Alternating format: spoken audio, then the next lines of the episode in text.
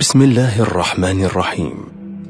نرفع آيات العزاء والمواساة لمقام صاحب العصر والزمان أرواحنا لمقدمه الفداء بمناسبة ذكرى استشهاد جده الإمام الحسين عليه السلام. تقدم لكم شبكة منير الليلة السادسة لمحاضرة العلامة السيد منير الخباز حفظه الله بالمركز الإسلامي بإنجلترا.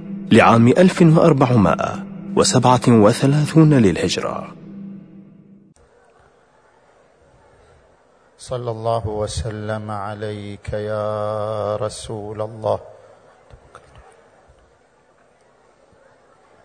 وعلى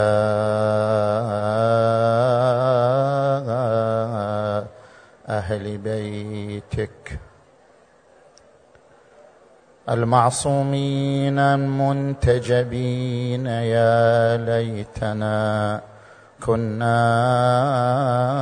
معكم فنفوز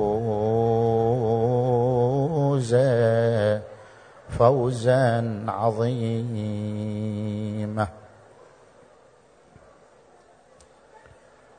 أعوذ بالله من الشيطان الغوي الرجيم. بسم الله الرحمن الرحيم. سنريهم آياتنا في الآفاق وفي أنفسهم. حتى يتبين لهم أنه الحق. أولم يكف بربك أنه على كل شيء شهيد.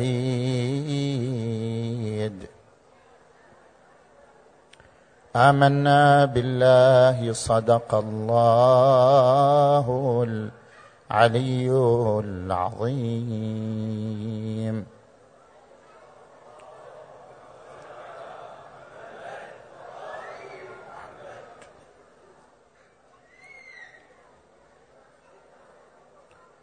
هناك فكرة طرحها عدة من الباحثين وهي فكرة الاستغناء عن الخالق.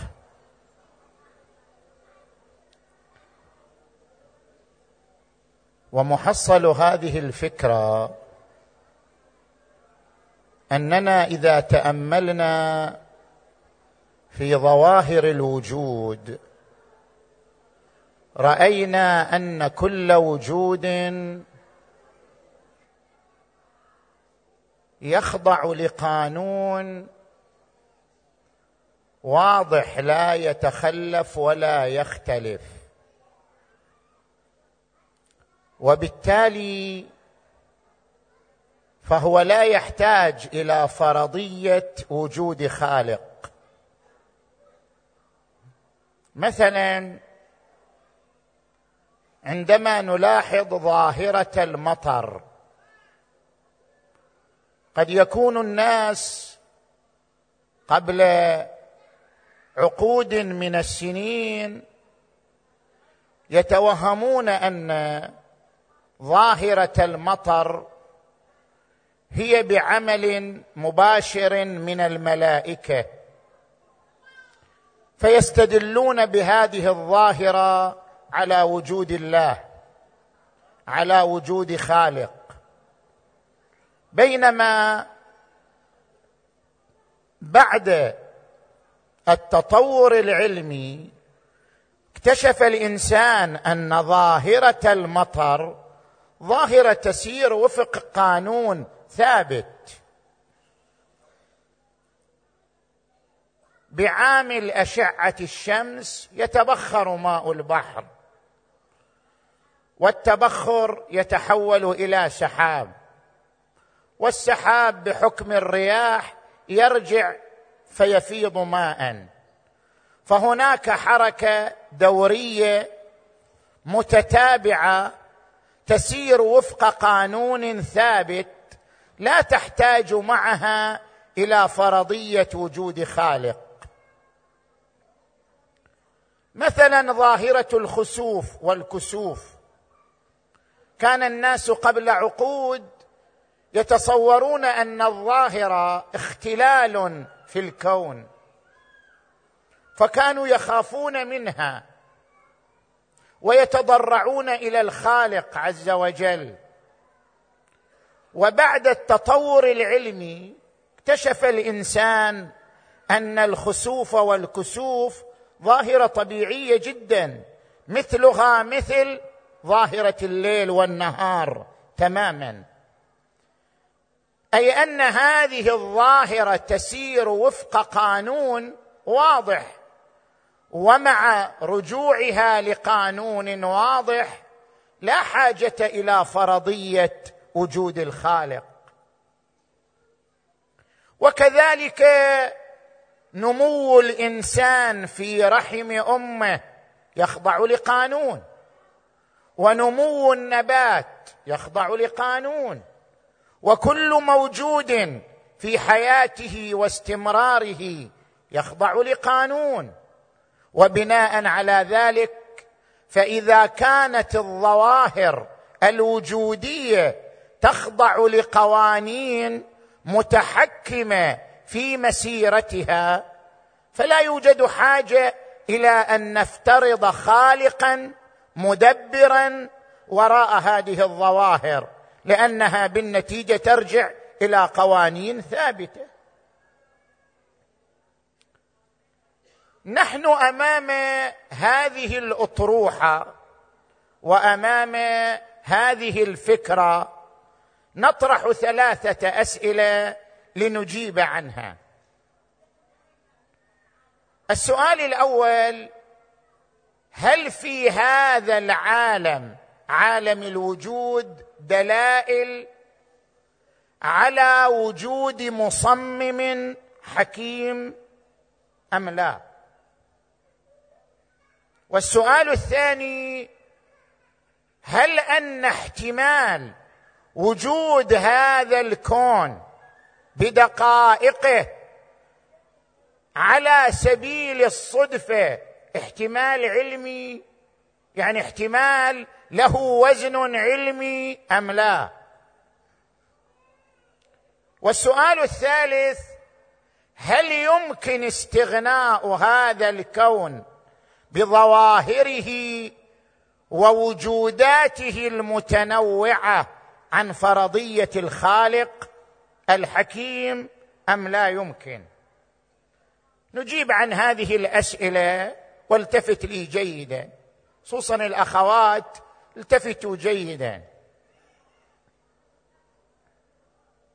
السؤال الأول هل هناك دلائل في هذا الكون الوسيع على وجود مصمم حكيم؟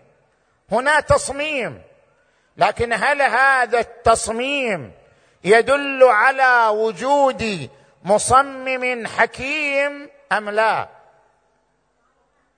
نقول في الجواب نعم. هناك دلائل متعددة إذا تأملناها بدقة وموضوعية حكت لنا عن وجود مصمم حكيم. نبدأ في تعرض لعدة أمور تتضمن هذه الظواهر. الأمر الأول.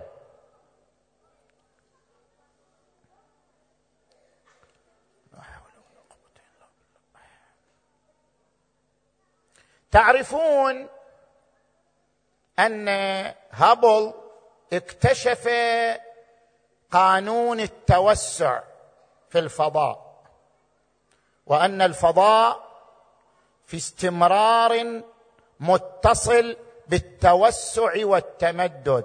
الفضاء مو ثابت بل هو في حالة تمدد وتوسع. وهذه النظرية نظرية التمدد الفضائي أشار إليها القرآن الكريم قبل ألف وأربعمائة سنة. والسماء بنيناها بأيد وإنا لموسعون.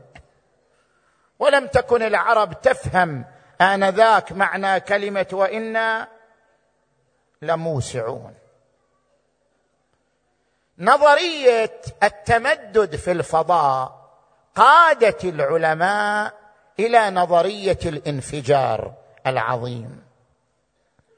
لأنهم لما رأوا أن الفضاء في حال تمدد بدأوا بحساب عمر الكون. بدأوا بحساب من آخر نقطة إلى أول نقطة. كم عمر الكون؟ فرجع الحساب إلى البداية. كم عمر الكون؟ عمر الكون بحسب التقريب طبعا لا بحسب الدقة. ما يقرب من أربعة عشر مليار سنة.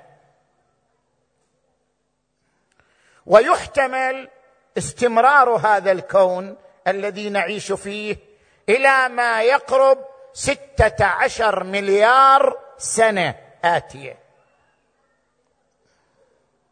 يعني إحنا إلى الآن ما طوينا النصف من عمر الكون. ما يقرب من أربعة عشر مليار سنة. زين. نجي إلى الأمر الثاني. كيف تم الانفجار العظيم في هذا الكون. حصل الانفجار ونتيجته تكونت الجسيمات الصغيرة. ومن هذه الجسيمات وهذه الجسيمات تكتلت بعامل الجاذبية. ونتيجة تكتلها تولدت المجرات. والمجرات ولدت الشموس. ومن الشموس تولدت الكواكب. ومن تلك الكواكب كوكب الأرض الذي نعيش عليه. هذا الكوكب الذي أصبح مهدا للتفاعلات الكيميائية التي هي عنصر ضروري للحياة. متى بدأ ذلك؟ ما يقدر بثلاثه وخمس ثلاثة مليار وخمسمائة سنة. بدأت هذه التفاعلات الكيميائية المولدة للحياة على الأرض. الإنسان كيف؟ متى بدأ؟ أحدث إنسان. أحدث إنسان يقدر عمره بمئتين ألف سنة. ولعله أبونا آدم عليه السلام الذي أشار إليه القرآن الكريم بقوله وإذ قال ربك للملائكة إني خالق بشرا من طين فإذا سويته ونفخت فيه من روحي فقعوا له ساجدين. هذه نظرية الانفجار. طبعا إحنا عندما نذكر الآيات نقول أشارت ما نقول أنه المعنى المقصود من الآية. لعل للآية معاني أخرى. لعل الآية يكتشف معناها بمرور الزمن. نقول إشارة. ولعل نظرية الانفجار ما أشارت إليه الآية المباركة. أولم يرى الذين كفروا أن السماوات والأرض كانتا رتق ففتقناهما وجعلنا من الماء كل شيء حي. ستيفن هوكينغ يقول نقطة التفرد يعني هذه الطاقة المختصرة التي يعبر عنها بنقطة التفرد منها انطلق الانفجار العظيم لهذا الوجود كله. زين. نجي الآن إلى الأمر الثالث. هذا الانفجار كيف حدث؟ حدث في جزء من الثانية. إذا نريد نقرب زمن الانفجار ووقت الانفجار نقول عشرة السالب من خمسة وثلاثين إلى خمسة وأربعين من الثانية. يعني حتى كلمة لحظة ما تعبر عنها. حتى لو نقول لحظة كلمة لحظة ما تعبر عن هذا الزمن الدقيق. ولعل في الآيات القرآنية إشارة لذلك. شوف لاحظ أنا دائما أربط المعارف المادية بالمعارف الفلسفية. كما تحدثت في الليلة السابقة أن قراءة الكون تحتاج إلى رافدين. قراءة ملكية يعني قراءة مادية وقراءة ملكوتية أي قراءة فلسفية. من نجي إلى القراءة الفلسفية حتى نتحدث عن هذا الزمن الدقيق. زين؟ عشرة السالب من خمسة وثلاثين من الثانية مثلا. من باب التقريب. شوف القرآن الكريم يقول وما أمرنا إلا واحدة كلمح بالبصر. شنو هذا يعني؟ فلاسفه يقولون هناك عالم خلق هناك عالم أمر. عالم الخلق ما يحتاج إلى مادة ومدة. كل شيء يحتاج إلى مدة ومادة فهو خلق. الشجره تحتاج إلى مادة ومدة اذا الشجرة خلق. جسم الإنسان يحتاج إلى مادة ومدة اذا جسم الإنسان خلق. كل ما يحتاج لمدة ومادة فهو خلق. وعندنا قسم من الموجودات يوجد دفعة واحدة. بلا مادة ولا مدة. يعني خارج عن إطار الزمن. موجود يوجد خارجا عن إطار الزمن. يوجد بلا مادة ومدة. هذا الموجود. يسمى عالم الأمر. القرآن الكريم أشار إلى العالمين بقوله ألا له الخلق والأمر. وقال وما أمرنا. ما قال وما خلقنا؟ خلقنا يحتاج إلى مدة. خلق السماوات في شنو؟ في ستة أيام. خلق الجنين في تسعة أشهر مثلا.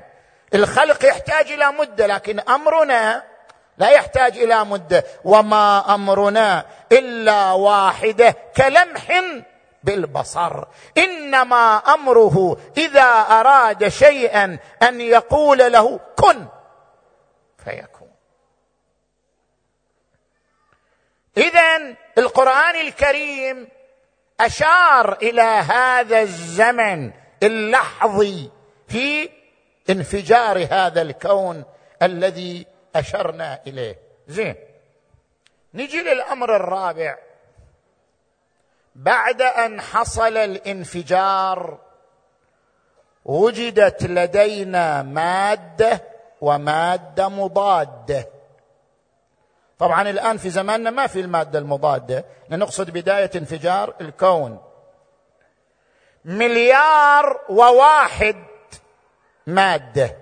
ومليار مادة مضادة.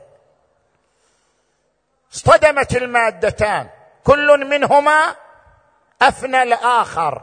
تولد من هذا الفناء لكل منهما أقوى طاقة نووية في هذا الكون.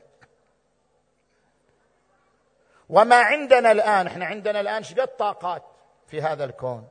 كل الطاقات الموجودة عندنا هي واحد من مليار من الطاقة الأساسية. بعدنا ما وصلنا شيء. ما عندنا من طاقة هو واحد من مليار من تلك الطاقة الأساسية.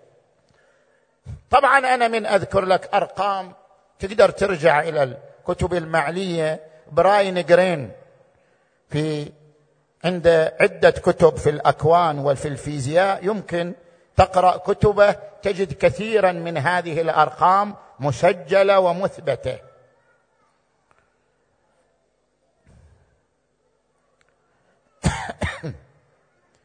ومن هذه الطاقة تكونت الذرات.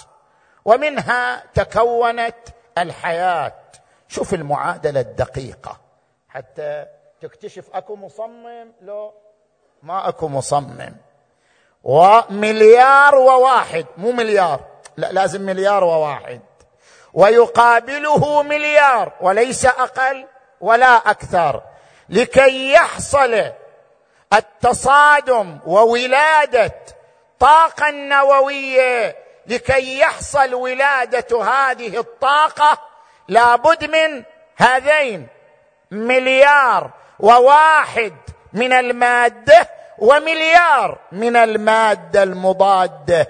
لو لم تتحقق هذه المعادلة لما تحقق الفناء وولادة الطاقة. لابد من هذه المعادلة. تجي إلى الأمر الخامس. إذا نريد نسجل رقم للانفجار. يعني نريد نقيس هذا الانفجار برقم معين. إيش قد نقدر نحدده؟ لو أردنا أن نحدد رقما لهذا الانفجار العظيم ما هو الرقم المناسب؟ خل نضيف هذا الرقم إلى المتر المربع. عندنا متر مربع. الرقم رقم ما يعد مقياسا للانفجار بالنسبة لهذا المتر المربع. كم؟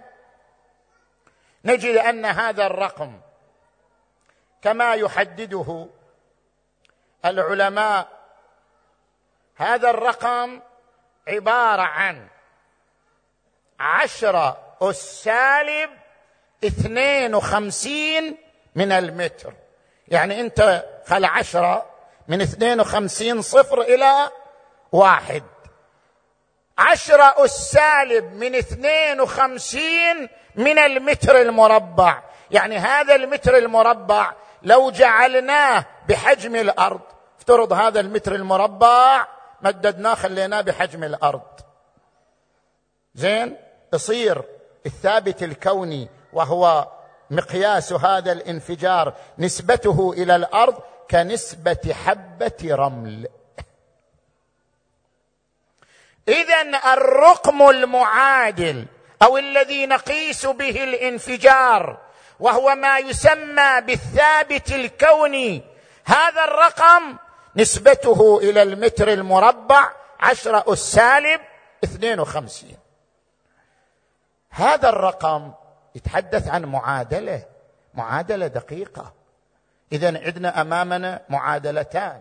كل هالمعادلتان ما تكشف عن مصمم حكيم. هيك صارت لوحدها. زين؟ معادلتان دقيقتان جدا حتى يتولد الانفجار. المعادلة الأولى كما قلنا مليار وواحد من الماده مقابل مليار من الماده المضاده لولا هذا العدد لما حصل هذا الاصطدام وتوليد الطاقة. المعادلة الأخرى الثابت الكوني يعادل عشرة السالب من اثنين وخمسين. لو زاد عن ذلك لانكمش الكون وما صار فيه أي حياة. ولو نقص عن ذلك لتمدد الكون وتبعثر ولم تولد فيه إيه حياة. اذا من أجل ولادة الحياة في هذا الكون لا بد من التحفظ على هاتين المعادلتين الدقيقتين اللتين تكشفان عن شنو؟ عن مصمم حكيم سنريهم آياتنا في الآفاق وفي أنفسهم حتى يتبين لهم أنه الحق. أولم يكف بربك أنه على كل شيء شهيد. زين. نجي إلى الأمر السادس. كلكم تقرؤون قوله تعالى وأنزلنا الحديد. فيه بأس شديد. كثير من الناس يتصور أن الحديد من الأرض. حديد يطلعوه من الأرض. لا. الأرض لا تنتج حديدا. الأرض بمكوناتها الأصلية لا تنتج حديدا. والشمس التي تسطع على الأرض لا تصنع حديدا. اذا الحديد جاء من الخارج. الحديد جاء إلى الأرض من خارج الأرض. هذه نظرية حديثة لكن القرآن قال أشار إليها وأنزلنا الحديد. ما قال أن الحديد يستخرج؟ وأنزلنا الحديد. فيه بأس شديد. زين شنو معنى كلمة بأس شديد؟ يقول لك بأس شديد يعني الحديد يصنع منه السيوف سكاكين الجسور. زين؟ هذا بأس. صناعة الجسور والسيوف والأسلحة هذا بأس. بأس شديد. لكن الموضوع أعمق من هذا. شوف كيف العلم يفتح آفاق لفهم القرآن الكريم. كيف العلم يفتح آفاق للقراءة الملكية لهذا الكون؟ بأس شديد أعظم من ذلك. شلون أعظم من ذلك؟ شوف هذه شمسنا اللي إحنا كل يوم نفتح عليها نشوفها. طبعا في هالبلد ما تشوفوا الشمس أنتم هناك في الشرق الأوسط كل يوم نشوف الشمس. زين. هذه الشمس التي نراها زين قبل هذه الشمس الشمس البدائية الشمس التي تكونت من المجرات. الشمس البدائية التي تكونت من المجرات كم تعادل من هذه الشمس التي نحن نراها؟ كم؟ قول قول عدد. نعم؟ مليار. الشمس البدائية بالنسبة لشمسنا التي نراها مليار. هذه الشمس واحد من مليار من الشمس البدائية. طيب الشمس البدائية التي كانت تصدر هيدروجين وهيليوم كيف انفجرت بحيث تكونت هذه الشموس والكواكب بعنصر الحديد. يعني الحديد مثل الفيروس يعرض على الشمس فيمرضها ويوجب اضطرابها. شوف هذا الحديد هذا العنصر. هذا العنصر الذي نحن نظن أنه سيف أو جسر هو أعمق من هذا. هذا العنصر الذي تولد نتيجة تصاعد ما تنتجه الشمس البدائية. تولد عنصر الحديد عرض على الشمس البدائية اوجب انفجارها عنصر الحديد. فيه بأس شديد لأنه لولاه لما انفجرت الشمس التي تعدل مليار شمس من شمسنا الحاضره اذا حتى يتحقق انفجار الشمس الأولى خل بحسب التعبير التقريبي حتى يتحقق انفجار الشمس الأولى وتتكون لدينا العناصر الثقيلة التي هي أثقل من الحديد. حتى يتحقق هذا الانفجار نحتاج إلى طاقة أعظم من طاقة الشمس التي تعادل مليار من شمسنا الحاضرة وتلك الطاقة هي عنصر الحديد. وأنزلنا الحديد فيه بأس شديد ومنافع للناس. أفلا يدل هذا على مصمم حكيم؟ زين. الأمر السابع عندما نأتي للماء الذي هو عنصر ضروري للحياة. كيف يتكون الماء؟ ذرتين من هيدروجين وذرة من أكسجين. يحصل بينهما تفاعل كيميائي يتكون الماء. ومنه تتولد عناصر الحياة. يقول القرآن الكريم وجعلنا من الماء كل شيء حي. نجي إلى الأمر الثامن. سامع أنت عن الأحماض الأمينية. الأحماض الأمينية عنصر أساس وضروري للحياة. حياة الإنسان على هذه الأرض. كيف؟ خل أوضح لك هذه النقطة. الأحماض الأمينية التي ولدت وتكونت قبل ثلاثة مليار وخمسمائة سنة. وهذه الأحماض الأمينية نسبتها في الإنسان كم؟ كل إنسان عنده أحماض أمينية. كم نسبة الأحماض الأمينية في الإنسان؟ بعبارة أخرى كم نسبة الأحماض الأمينية في الجينوم البشري الخارطة الجينية للإنسان. كم؟ بعد واحد يقول خلاص ما أحكي بالعدد بعد ما دام أنت تحكي كله فوق فوق بعد يعني. أي عدد نقوله ما نوصل اليه يعني. زين؟ الأحماض الأمينية في الجينوم البشري للإنسان مليار مليار حمض أميني. ومنها تتكون الخلية. والخلية التي تنتج بروتينات هذه الخلية تحمل في طياتها نواة تسمى هذه النواة الشفرة الوراثية. الدي إن إيه؟ الدي إن إيه؟ الشفرة الوراثية نواة الخلية التي تسكن ضمن هذا المليار من الأحماض الأمينية في الخارطة الجينية للإنسان. هذا العالم هالإنسان الذي يقول عنه الإمام أمير المؤمنين. طبعا إحنا مو فقط القرآن يدلنا على العلم حتى كلمات أبي الحسن أمير المؤمنين ترشد إلى حقائق كونية. الإمام أمير المؤمنين علي عليه السلام يقول أتحسب أنك جرم صغير وفيك انطوى العالم الأكبر. أنت شقد تضم؟ أنت تضم مليار حمض أميني.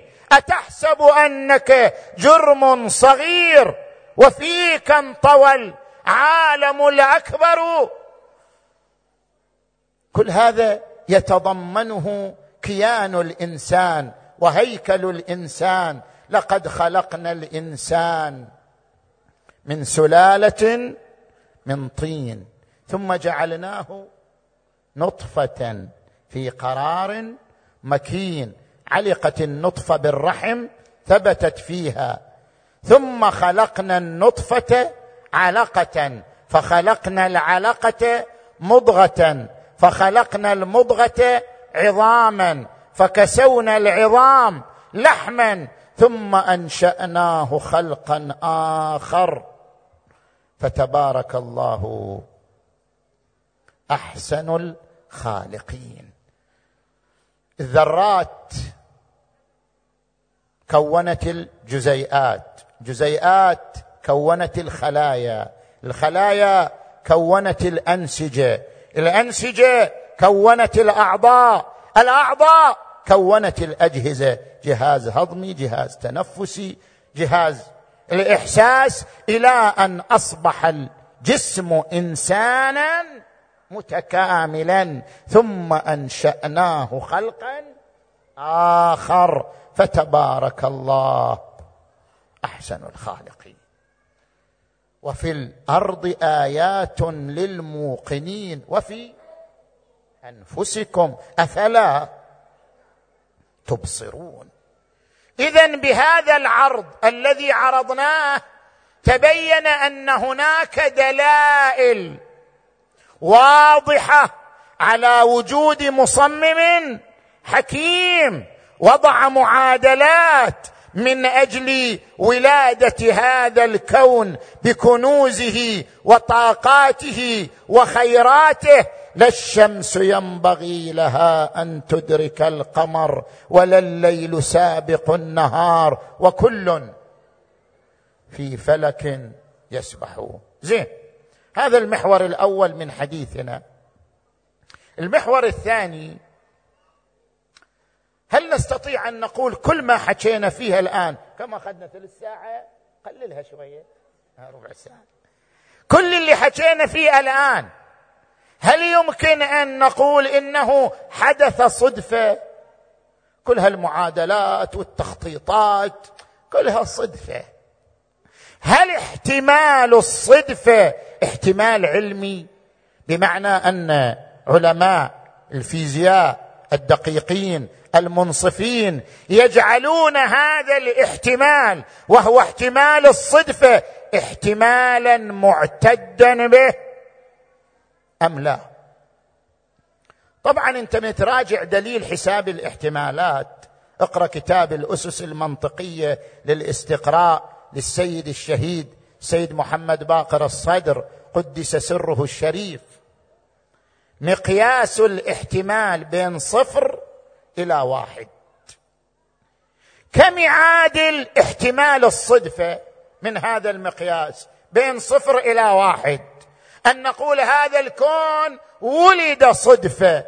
كم مقدار هذا الاحتمال؟ العلماء قاسوا قالوا إذا بنقول أنه ولد شنو؟ ولد صدفة يعني واحد. احتمال الصدفة واحد. على عشرة أس سالب من خمسمائة صفر. جدا احتمال شنو؟ موهوم ضئيل. لا يل لا يلتفت إليه الإنسان بطبعه. واحد على عشرة أس سالب من خمسمائة. بينما احتمال ولادة هذا الكون من خالق مدبر حكيم واحد. أم خلقوا من غير شيء؟ أم هم الخالقون؟ هالشكل إجوا. أم خلقوا من غير شيء؟ يعني صدفة. أم هم الخالقون؟ طبعا هنا أنا أريد أشير إلى نقطة.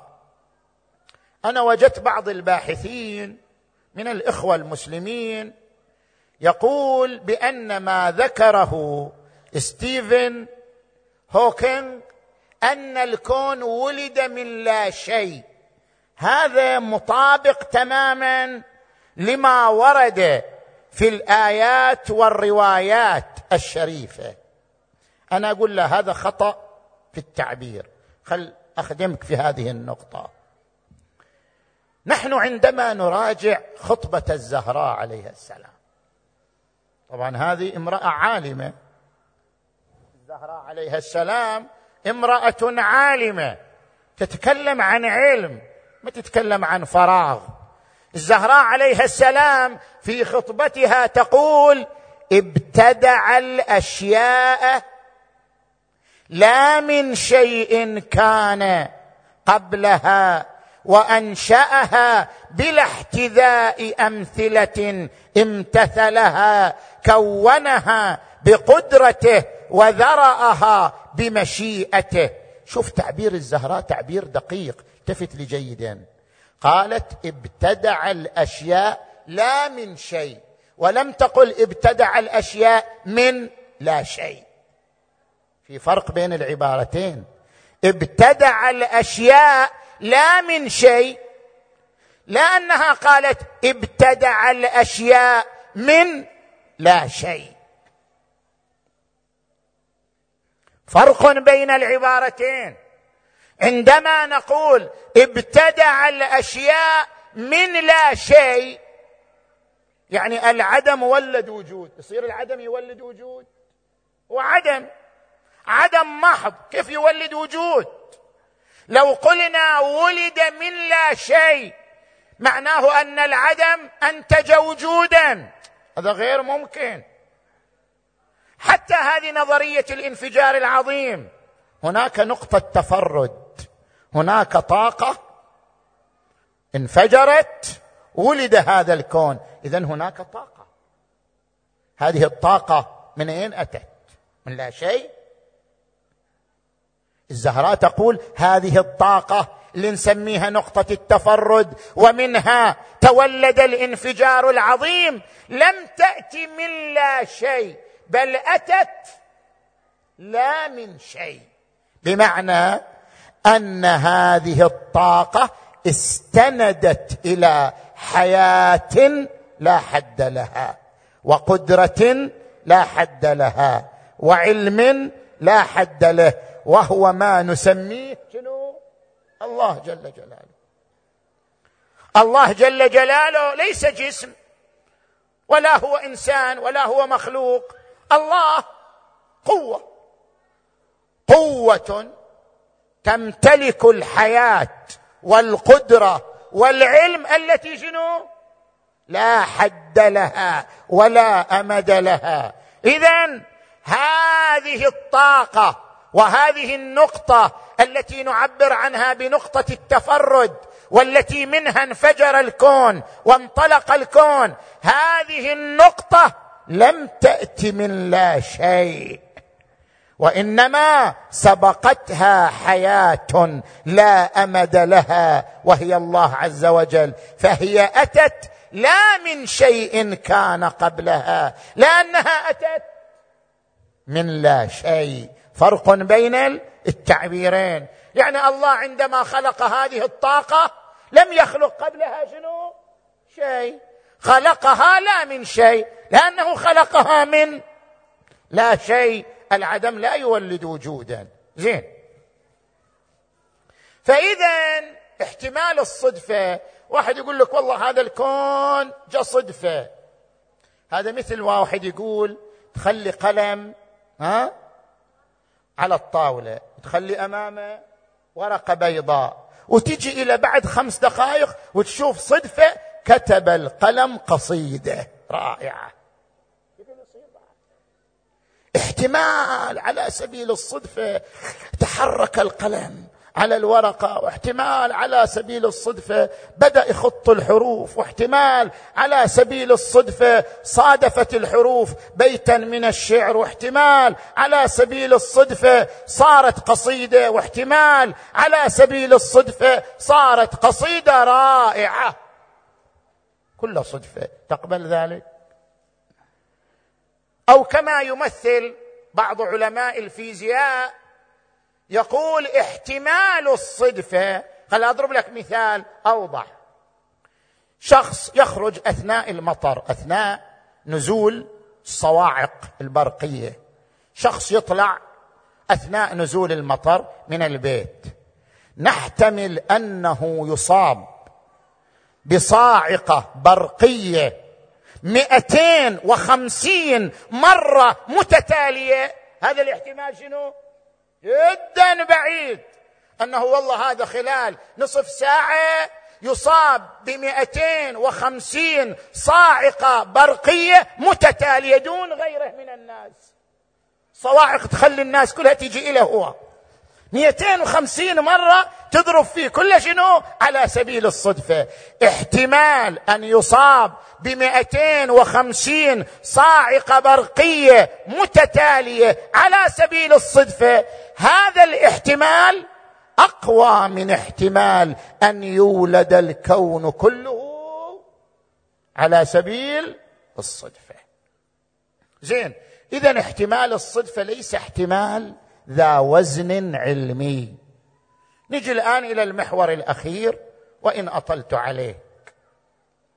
هل يمكن أن نقول نرجع إلى أصل الفكرة أصل الموضوع لما دخلنا في الموضوع. قلنا أنه قد يقول قائل بعد ما نحتاج إلى فرضية الخالق.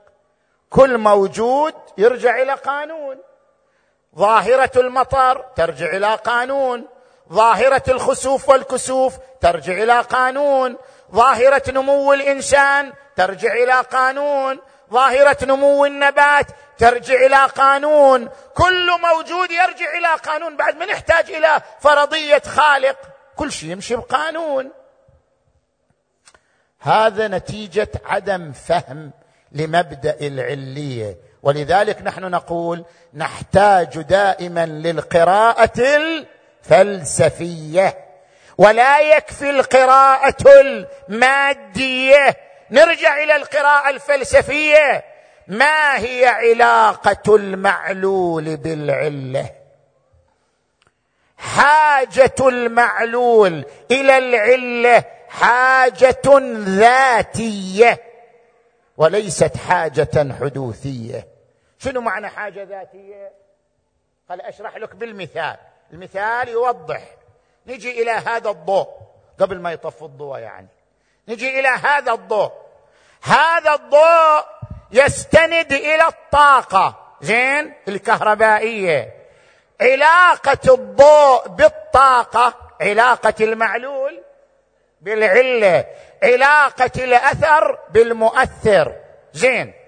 هل يمكن أن يستغني الضوء عن الطاقة؟ لحظة واحدة. لما؟ لأن الضوء في حد ذاته محتاج إلى الطاقة. لو انفصلت عنه الطاقة الكهربائية لحظة واحدة انعدم الضوء.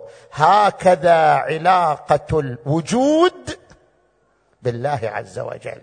علاقة الضوء بالطاقة الكهربائية. لا يستغني لحظة واحدة.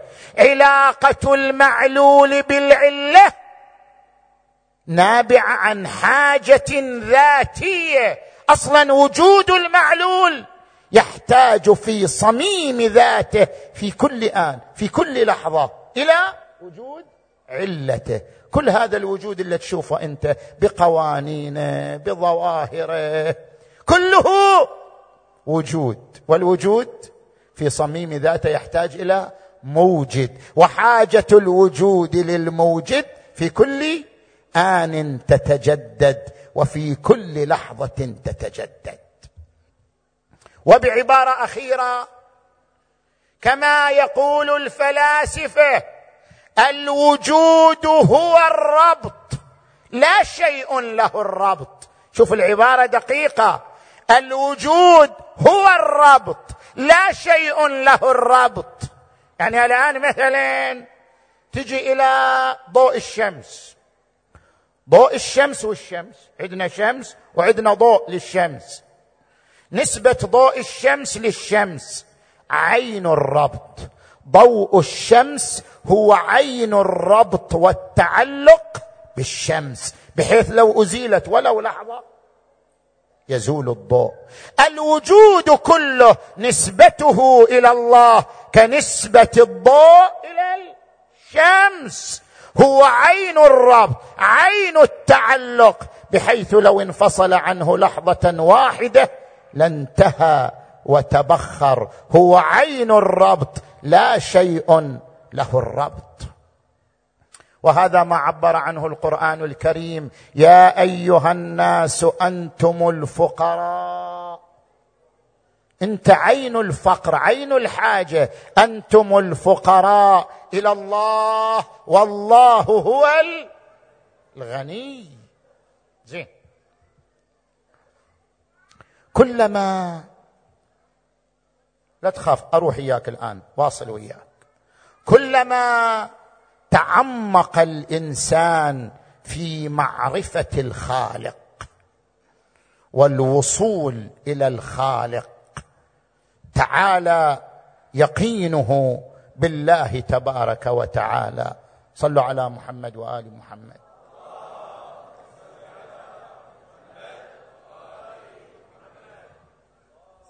علماؤنا يقسمون اليقين إلى علم اليقين عين اليقين حق اليقين صدق اليقين.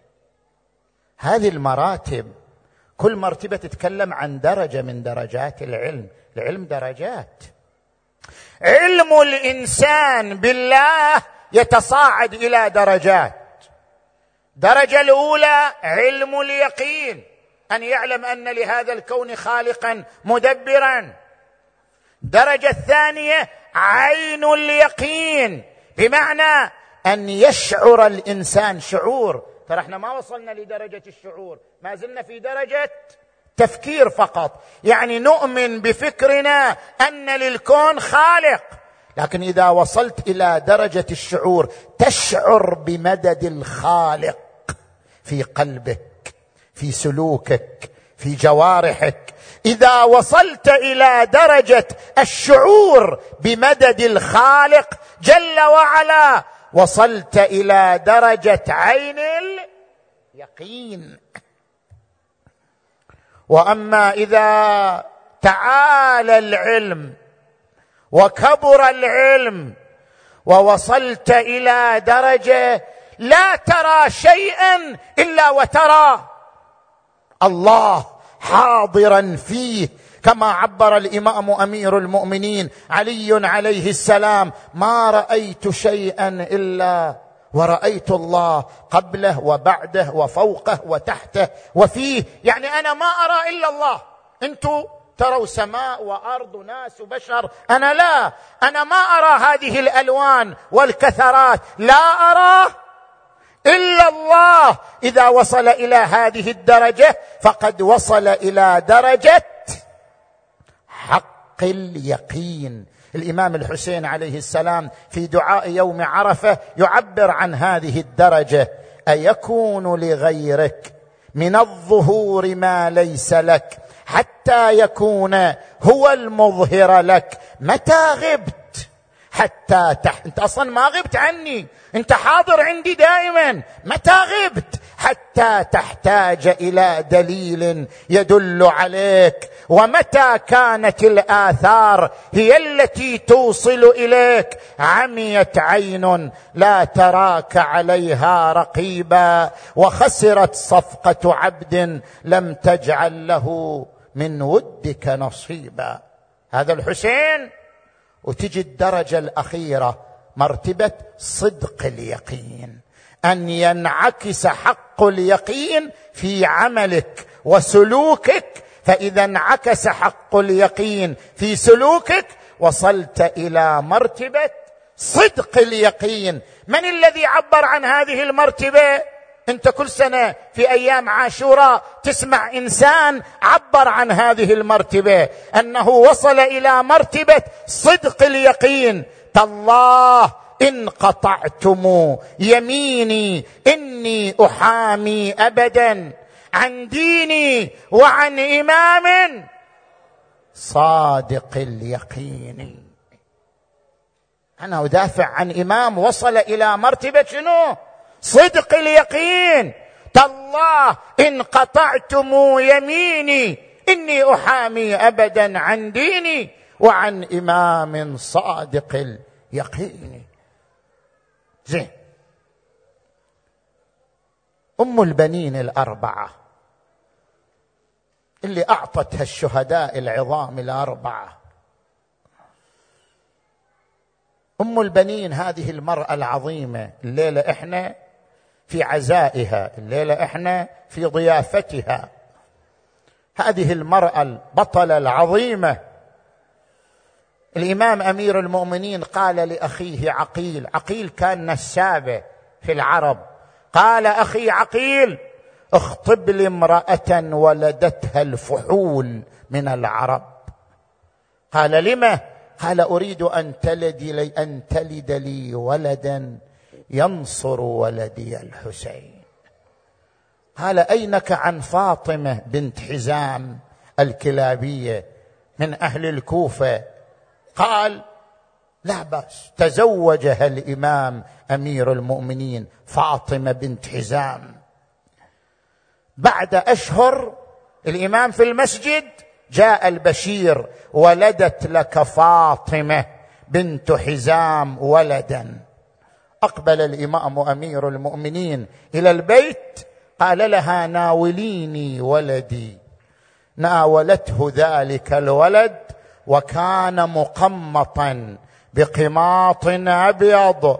وضعه الإمام أمير المؤمنين في حجره وإذا بالولد يحرك يديه من تحت القماط حتى أخرجهما من تحت القماط. صار الإمام يقلب كفي ولده ويبكي. كفين صغيرتين يقلبهما ويبكي. قالت له فاطمة أبا الحسن ما لي أراك تقلب كفي ولدي وتبكي؟ ألست مسرور بولادته؟ ألست فرحا بولادته؟ قال بلى يا فاطمة ولكن ذكرت ما يجري عليه. قالت قطعت نياط قلبي ماذا يجري عليه؟ هل يصاب ولدي بسوء؟ قال لها يا فاطمة كأني بهاتين الكفين تقطعان يوم كربلاء. وحسيناه واماماه لما سمعت ذلك صارت تبكي. قالت أبا الحسن مزقت قلبي على ما تقطع كفاه. قال تقطع كفاه في في في سبيل ولدي الحسين. ولدك هذا يذهب للإتيان بالماء فتقطع كفاه وهو يأتي بالماء ليتامى الحسين. وإذا بهذه المرأة العظيمة الجليلة تسجد شكرا لله. وتقول أبا الحسن هذه بشارة. هذا مو خبر محزن هذه بشارة. الحمد لله الذي جعل ولدي فداء لولد فاطمة الزهراء. ترى أم البنين غايتها الزهراء هدفها الزهراء رضا فاطمة الزهراء الحمد لله الذي جعل ولدي فداء لولد فاطمة الزهراء وبدأت تترقب ذاك اليوم. اللي تسمع الخبر عن ولدها أبي الفضل العباس يا شيعة الحسين بينما هي في المدينة وإذا ببشر بن حذلم قد دخل المدينة. وقف بشر بن حذلم عند بيوت بني هاشم. ونعى يا أهل يثرب لا مقام لكم بها. يا أهل يثرب يا أهل المدينة يا أهل يثرب لا مقام لكم بها. قتل الحسين فمدمعي مدرار. الجسم منه بكربلاء مضرج والرأس منه على القناة يدار. ما بقيت فاطمية إلا وخرجت. ما بقيت هاشمية إلا وخرجت. يقول بشر بن حذلم فرأيت امرأة تتوكأ على عصاه خرجت من البيت قالت يا هذا أيها الناعي قف قليلا. وقفت عندها. قلت من أنت؟ قالت أنا أم البنين الأربعة. ترى عندي أولاد شبان أربعة. قلت لها يا أم البنين عظم الله لك الأجر في عون. قالت الحمد لله الخلف والبقاء في راس الحسين. قلت يا أم البنين عظم الله لك الأجر في جعفر. قالت الحمد لله الخلف والبقاء في راس الحسين. قلت يا أم البنين عظم الله لك الأجر في عثمان. قالت الحمد لله الخلف والبقاء في راس الحسين. قلت يا أم البنين عظم الله لك الأجر في أبي الفضل العباس. عجيب. فضخوا ظهر بعمود من حديد وقطعوا كفيه ومزقوا جسده. قالت لا تقل لي عن ولدي شيئا. أخبرني عن حبيبي الحسين. أخبرني عن ثمرة قلبي الحسين. أريد خبر عن الحسين خليك من أولادي. قال اذا اذا يا أم البنين خذي حجرا من الأرض والطمي على رأسك فلقد قتل الحسين. وحسيناه واماماه وإذا بهذه المرأة تنكب على الأرض وتلطم تنادي وولدا وحسيناه وخجلتاه أمام فاطمة الزهراء وخجلتا أمام زينب العقيلة. لقد قتل شيخ العشيره أبو عبد الله. الله أكبر.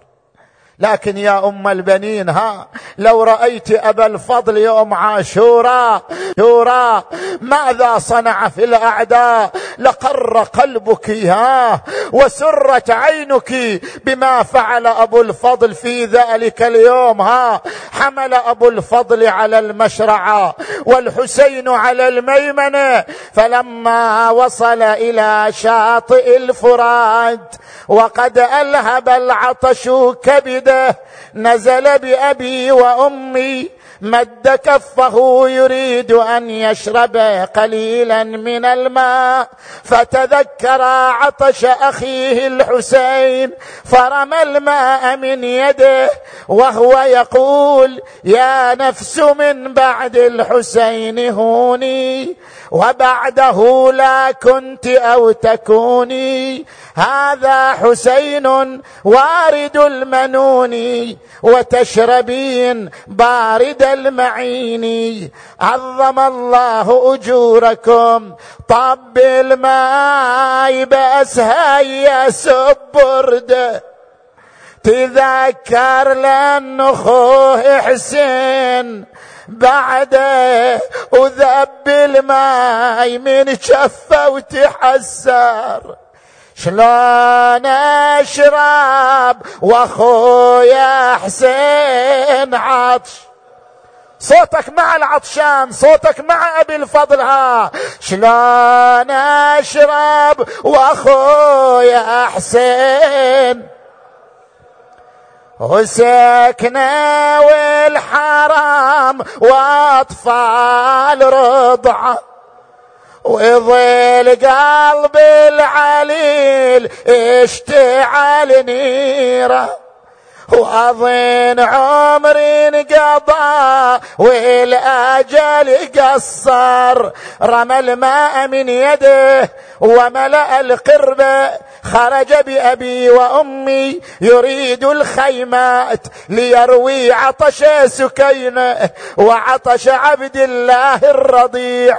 عظم الله أجوركم. فلما رأى ذلك عمر بن سعد قال ويحكم احملوا عليه فاحتوشته الأعداء من كل ناحية ومكان وارتفعت الغبرة بينه وبين الحسين. عظم الله أجوركم فبينما هو يقاتلهم جاء سهم فوقع في القربه فأراق ماءها فتذكر أبو الفاضل عطش عبد الله الرضيع. وصارت دموعه تسيل على خده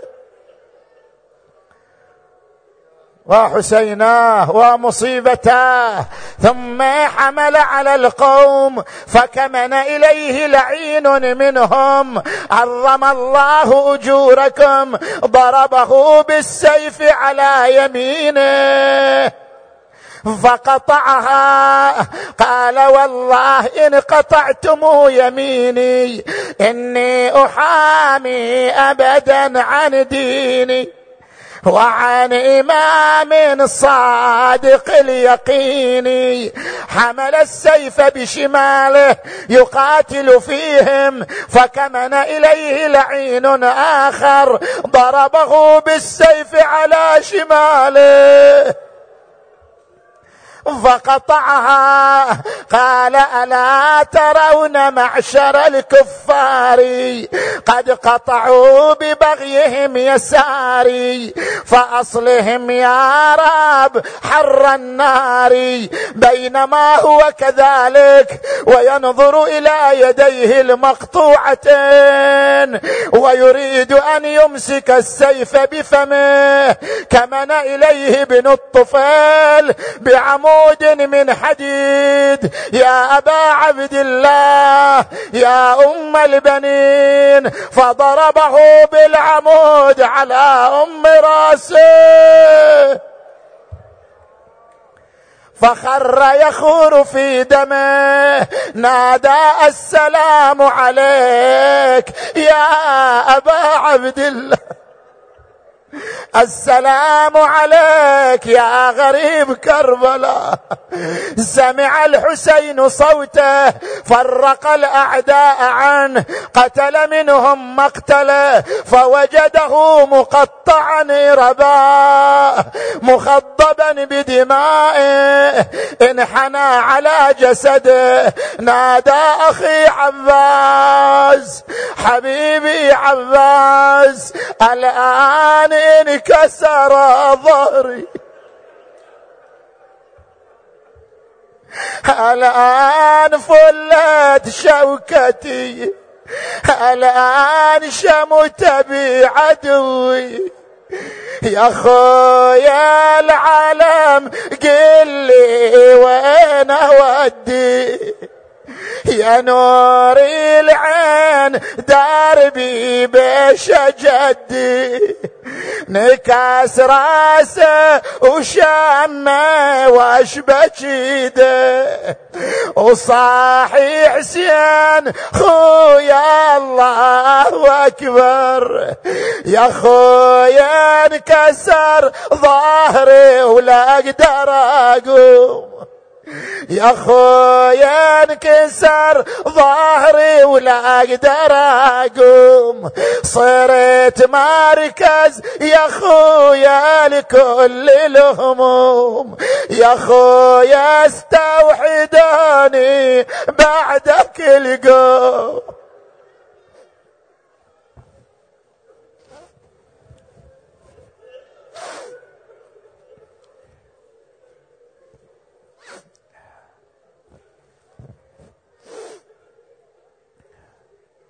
ببركة هذه الدموع الساخنة ببركات أم البنين نقرأ الآية المباركة لشفاء المرضى وقضاء الحاجات وتفريج الكروب كلكم بدموعكم بآهاتكم. أريد صوت عالي منكم جميعا.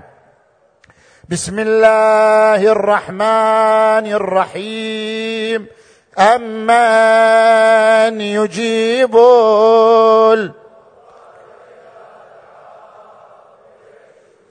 صوت أعلى صوت أعلى أمن يجيب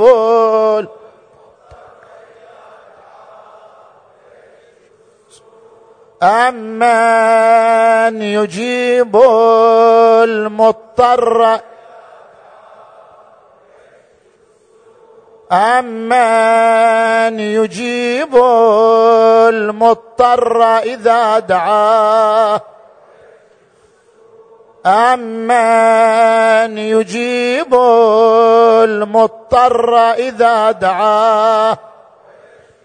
عشر مرات يا الله الله يا الله. يا الله يا الله يا الله يا الله يا الله يا الله يا الله. اللهم باسمك العظيم الأعظم الأعظم الأعز الأجل الأكرم بالزهراء وأبيها وبعلها وبنيها والسر المستودع فيها بأم البنين الأربعة بأولادها الشهداء. اللهم اغفر ذنوبنا واستر عيوبنا وكفر عنا سيئاتنا وتوفنا مع الأبرار. اللهم اشف مرضانا ومرضى المؤمنين والمؤمنات واقض حوائجنا وحوائج المؤمنين والمؤمنات. فرج عن جميع المؤمنين في كل مكان. اللهم انصر إخواننا المؤمنين نصرا عزيزا. يا أرحم الراحمين. الدعاء لولي الأمر. كلكم بصوت أعلى. اللهم صل على محمد وآل محمد. اللهم كن لوليك